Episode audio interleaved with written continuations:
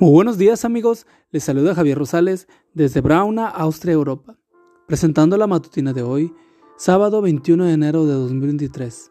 La matutina de jóvenes ya por título Los Cuatro Fantásticos, parte 4, La Imaginación. La cita bíblica nos dice, háganlo todo para la gloria de Dios. 1 Corintios 10:31. Con la imaginación completamos hoy la lista de los cuatro fantásticos, el potencial, las oportunidades, las posibilidades y la imaginación. Si unes sus letras iniciales obtienes Poppy. ¿Y qué de especial hay en la imaginación como para integrar en este exclusivo grupo?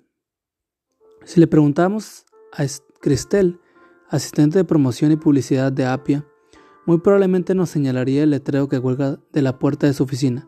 La imaginación es más importante que el conocimiento. Albert Einstein. A continuación, seguramente nos diría, que antes de diseñar los anuncios publicitarios en la computadora, esos anuncios nacen primero en su mente. Cuando tengo que diseñar un anuncio, dice Cristel, con frecuencia solo tengo la portada del libro. Primero procedo a dibujar el libro completo, para que parezca real, entonces lo veo en mi mente, acompañado de imágenes y frases atractivas que luego traslado al diseño por computadora. Luego dice Cristel, sobre el papel que juega la imaginación en su labor creativa tiene sentido la última instancia donde comenzaron los mayores logros de nuestra vida y las realizaciones más elevadas del libro de la humanidad, comenzaron en la imaginación de hombres y mujeres. Quizá no hay un ejemplo más ilustrativo que el de Walt Disney.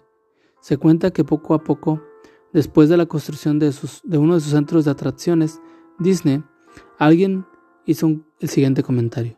¿No es una lástima que Walt Disney no esté aquí para ver su sueño hecho realidad? Entre los presentes estaba Mike Vance, director creativo de los Estados Disney. Al escuchar ese comentario, Mike respondió, en realidad, Walt Disney vio su sueño hecho realidad, por eso es que existe Disneylandia. ¿En qué sentido lo vio? Lo vio en su mente. Dios también te dotó de poder para imaginar, con habilidad para crear. Podrías pensar ahora mismo en algún proyecto, un ministerio que honre el nombre de Dios, un proyecto para usar y para ayudar a los más necesitados, un sitio web para compartir el Evangelio de Jesucristo, un coro de campanas en tu iglesia, un grupo de teatro negro, lo que sea, usa el poder de tu imaginación para la gloria de tu Creador. Señor, revélame tus sueños para mi vida y ayúdame a cumplirlos para tu gloria de tu nombre. Amigo y amiga, recuerda que Cristo viene pronto y debemos de prepararnos y debemos llevar a otros también para que se preparen, porque recuerda que el cielo no será el mismo si tú no estás allí. Nos escuchamos hasta mañana. Hasta pronto.